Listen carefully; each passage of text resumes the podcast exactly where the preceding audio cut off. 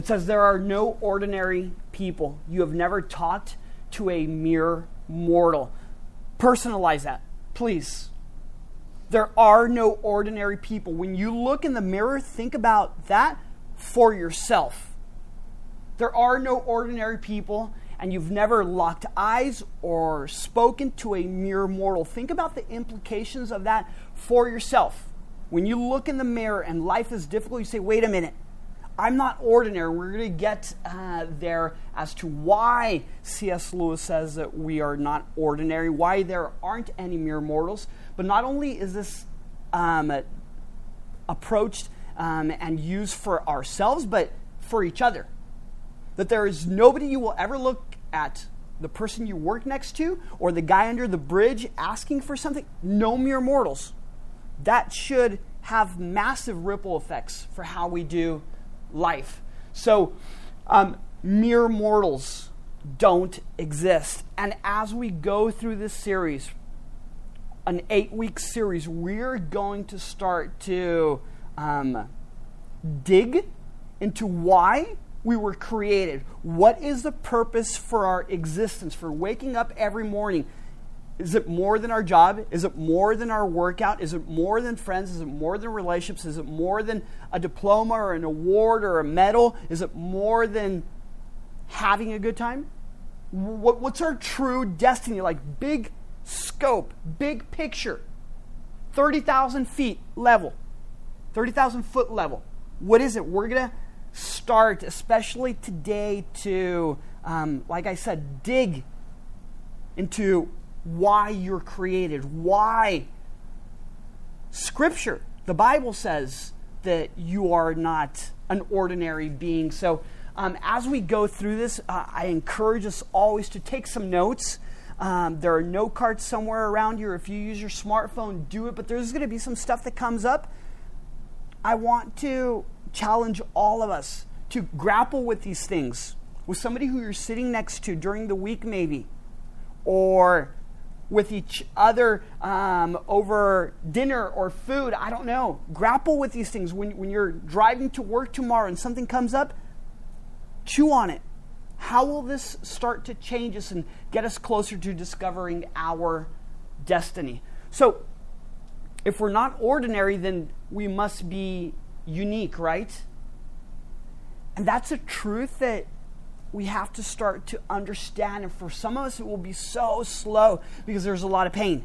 There's a lot of pain that we um, tend to um, leave in the past and we don't deal with.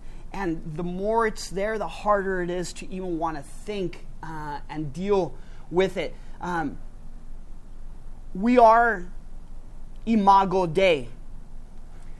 And this is a term that is used um, to define our relationship with God, meaning that we are made in the image of Dios. We are made in the image of God. That's what makes you and I unique. That's what keeps you and I from being a mere mortal. It is a testament to God Yes, you've worked hard for some things. Yes, you've got some diplomas on the wall. Yes, you've been awarded this and that, and you're recognized often. That's beautiful. I'm proud of you for that. Those are great things, but it's a testament to your Creator. It's a testament to His power and love and grace working in your life. And He says, You're made like me. I made you to look like me, says God, the creator of the universe. He didn't make animals like that. He didn't make plants or the mountains or the birds or the fish. He said that statement about nothing except for humans. That is you. You are unique. You're made in the image of God. And the primary identity we want, especially in this first week, is to be able to grasp the fact that above anything else in your life, your primary identity is this His daughter. his son. You are the son of God. The one who spoke and divided lightness from darkness. You are his child. This should far outweigh our insecurities. That fact should far outweigh the hurt that's been caused to us. And there's some major hurt in this room. That should outweigh deceptions that you've told yourself, lies. The fact that you are his child should outweigh our anxieties about today and tomorrow. As his children, he promises that we will lack no good thing. That's a promise. We just need to align with what good things are in God's perspective versus ours. And that's a difficult thing to do as we're broken and sinful human beings. And every day it's a struggle. But our primary identity, especially as we finish up with today and go through today, this opening message, is you are unique because you are his child. You carry his name. You are his heir. Yes? And his riches are yours. Riches of peace and love and joy. There's so much more for me to go. But when the Holy Spirit in us works, it will start to chisel away some of that pain. It will start to set us free for us to be able to discover our destiny. I know that there is no person in this room who will settle for just an ordinary life. I know that about you.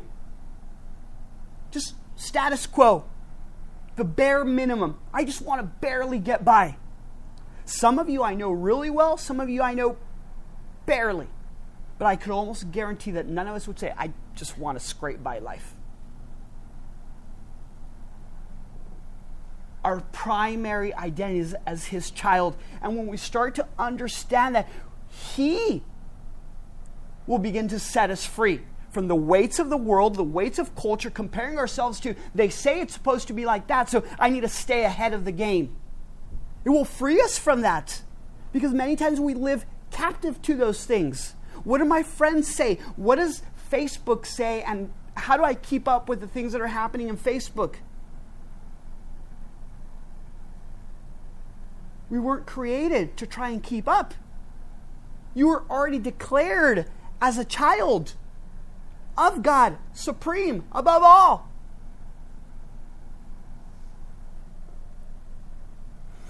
There is uh, a Washington Post reporter who calls um, the struggle for us to keep up with those around us, with the expectations of culture and society.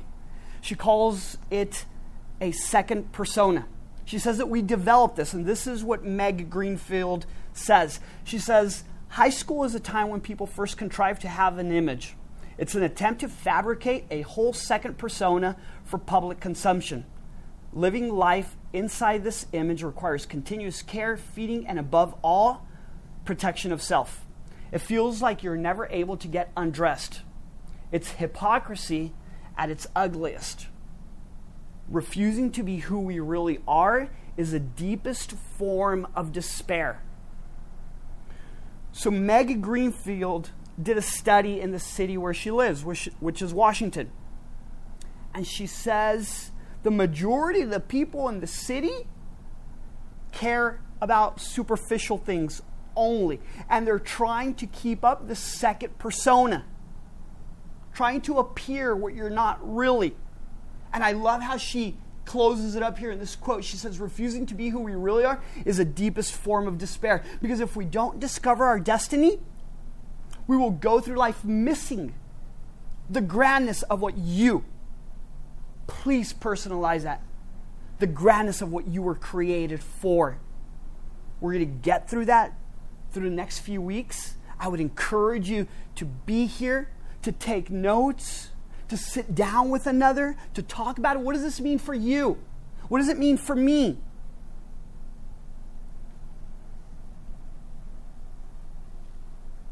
We're going to start the work of an archaeologist as we go through this. An archaeologist surveys, goes and digs. They're on their hands, on their knees a lot. They're digging for clues of what? Of the past, right? It's hard work, time consuming.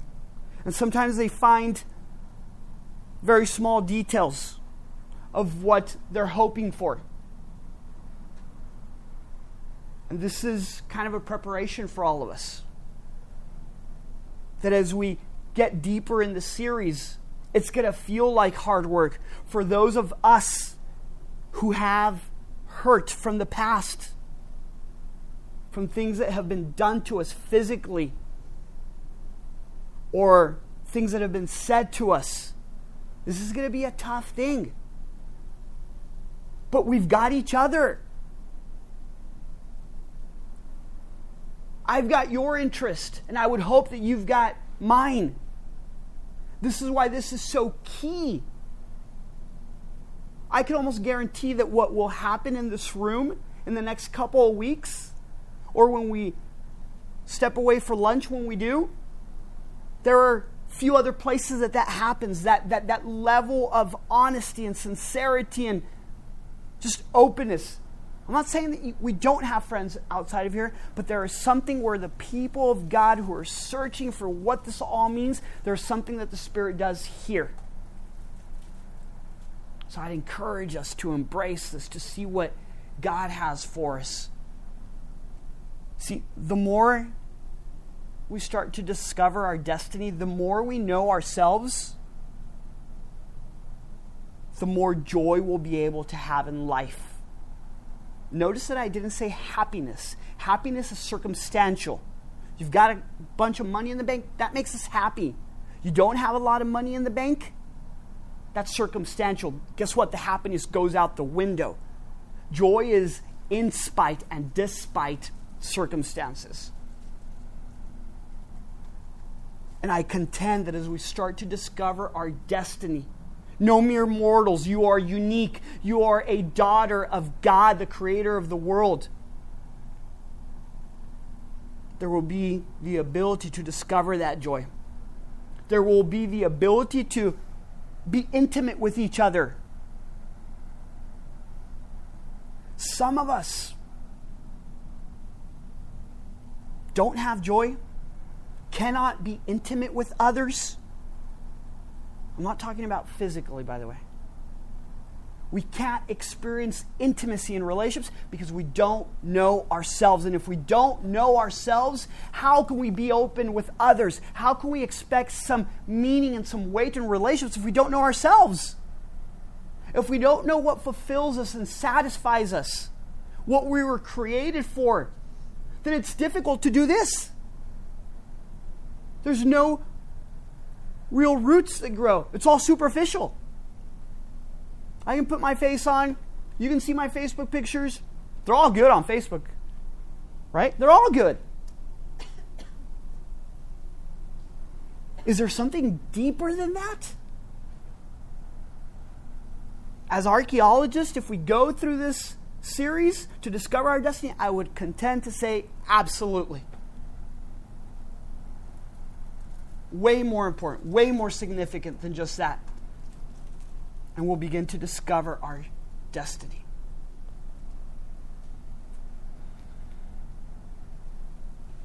As we dig, perhaps one of the biggest pieces of advice I can give you is to start to look at the past through God's lens. I'm going to spend some time here for a moment. Because again, I know there's pain in our hearts. I know there's pain from our past. Some of it goes back to decades, some of it goes back to more recently. And as we start to dig up, we're going to have a choice to either ignore it or deal with it. And I would pray that we would want to deal with it.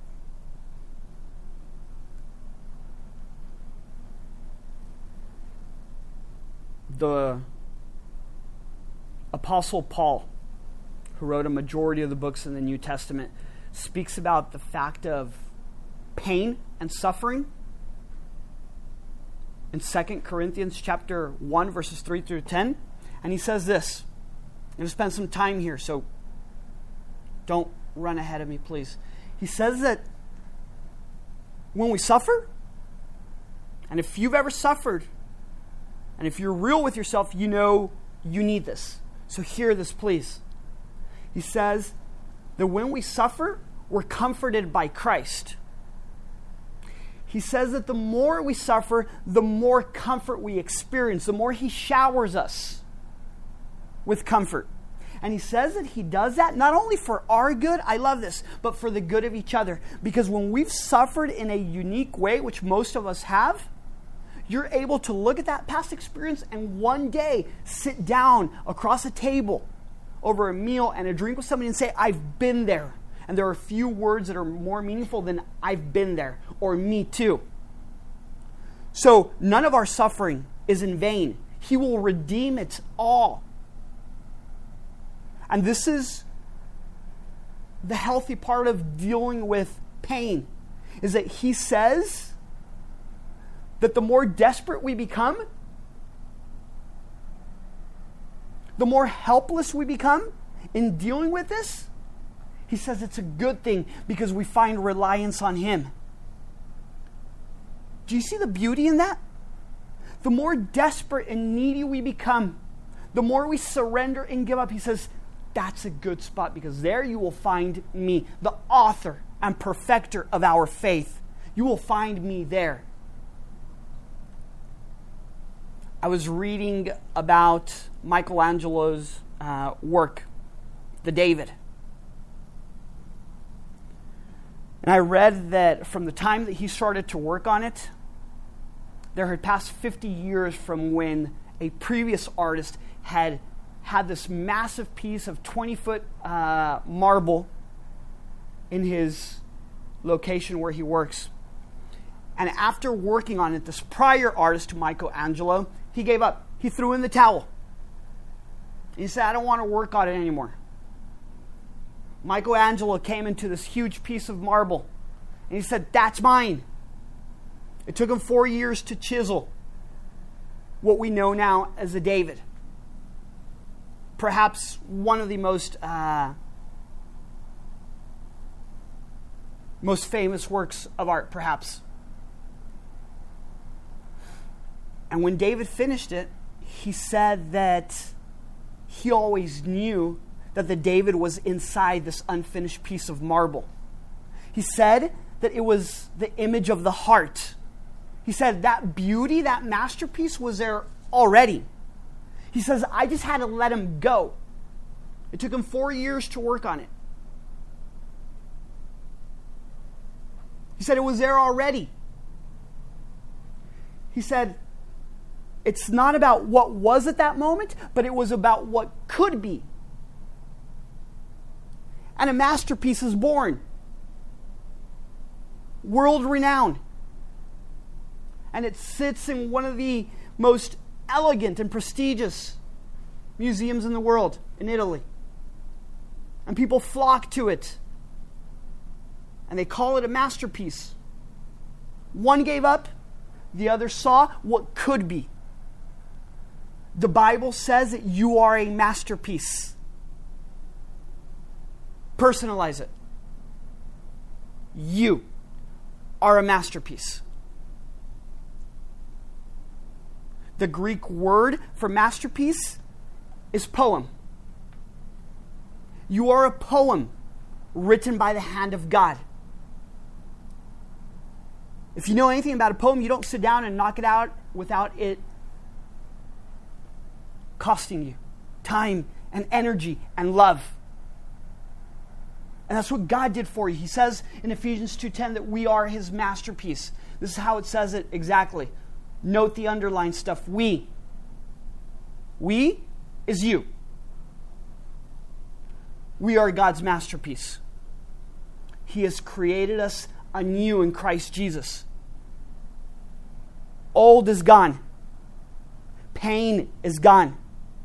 Insecurities and lies and living under the weight and the expectations of the world is gone because you are something new in Christ Jesus. We either take that truth and run with it, or we take that truth and say God is a liar or a lunatic. One of the two. That's it. He says we're created anew in Christ so we can do the good things He planned for us long ago. He has created good things for us to do. This word planned goes back to Eastern culture, where a king would send his servant ahead of him to make sure the pathway was clear, to make sure there was people to welcome him, to make sure that everything that the king needed over there was taken care of. Don't miss that. The king would send the servant to do that. So Jesus took that and he flipped it around. And he, as a king, came to serve us, to prepare the way. We had nothing to offer him. And he came and prepares. So as we go through this, it's not about you trying to develop more things to do, add more things to, the, to your calendar. If anything, it should provide rest for us. We're not out there trying to create all these things. He's already made us new. We've got an identity of as his son, as his daughter. He says, I've already prepared the good works. Jump on board to my good works. As a church, love in motion, and as a leader, that gives me freedom to know that he's already created. You know what we have to do? Be sensitive to what he's created and jump on board. The invitation is there. We try and dig up all these things that we want to or can and do it in vain and spin our wheels, or we say, He's already told us what to do. Give Him glory, love each other. The same is true for you at school and at work and where you live and where you play and where you hang out and your family when you go and visit and you come back and you sit here on Sunday morning. The same is true for you. Gives us freedom, allows us to breathe in and rest. You are a masterpiece. So, if we're digging, then I've got to ask if you've ever felt captive to sin. And then you personalize whatever that sin may be. That addiction to something, that hurt, that weight, that expectation, trying to live according to instead of. Have you ever felt captive to lies or hurt or pain. You feel captive right now?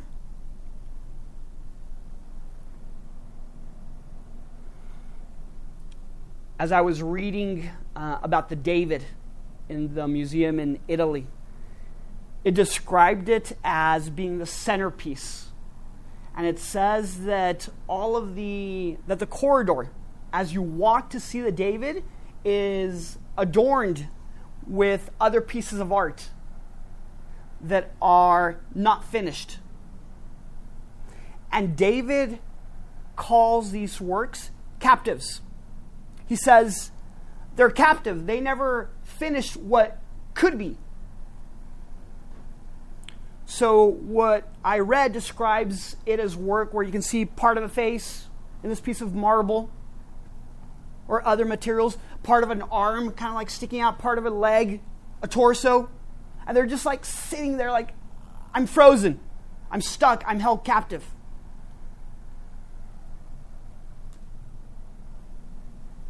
Have you ever felt captive?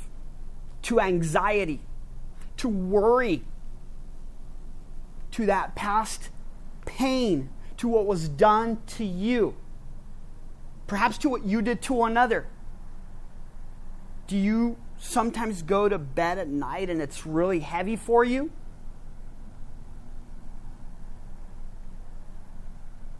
Here's the good news. Here's something you should always hear on a Sunday morning at Love in Motion.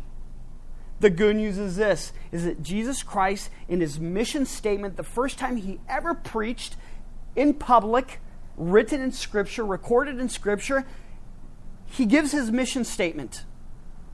And he says, "I came to set the captives free."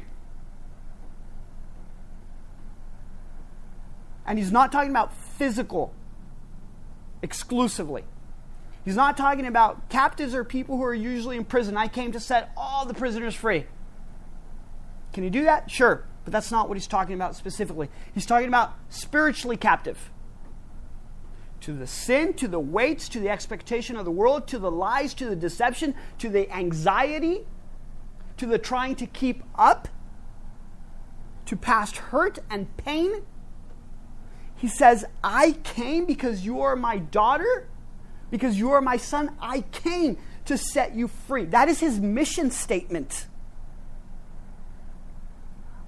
I came to set the captives free.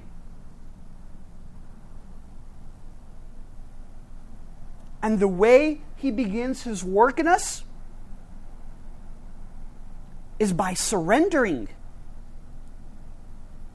we become heirs of Christ's work when we surrender.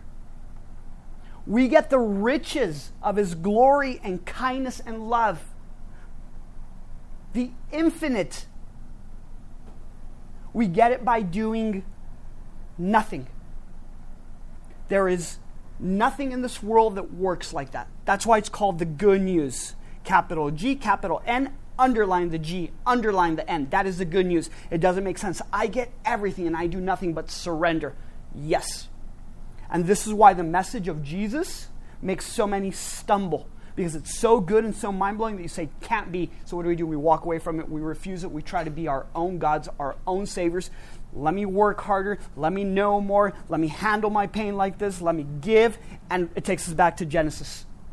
They had paradise, and Adam and Eve said, No, not your way, my way. I know better than you, God. I've been there many times, unfortunately. What He wants to do in our lives through this series, beginning right now, today, is chisel away the captivity that we all have. Notice that I said that we all have. He says, I came to set you free because you are not a foreigner to me. You are my daughter. You are my son, and I love you deeply. So we surrender. We say, I don't completely understand what's going on here, but in my heart, I just believe and I want. That's it. You get everything by doing nothing. And as we get to know God better, we get to know self better.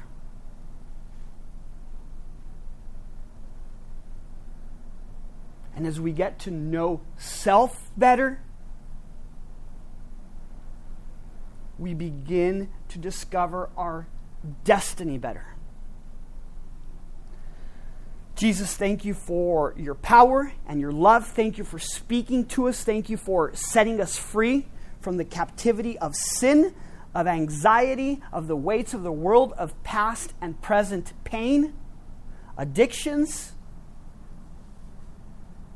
Thank you for loving us so much that you've called us our son, your son, and your daughters. In your name we pray, amen.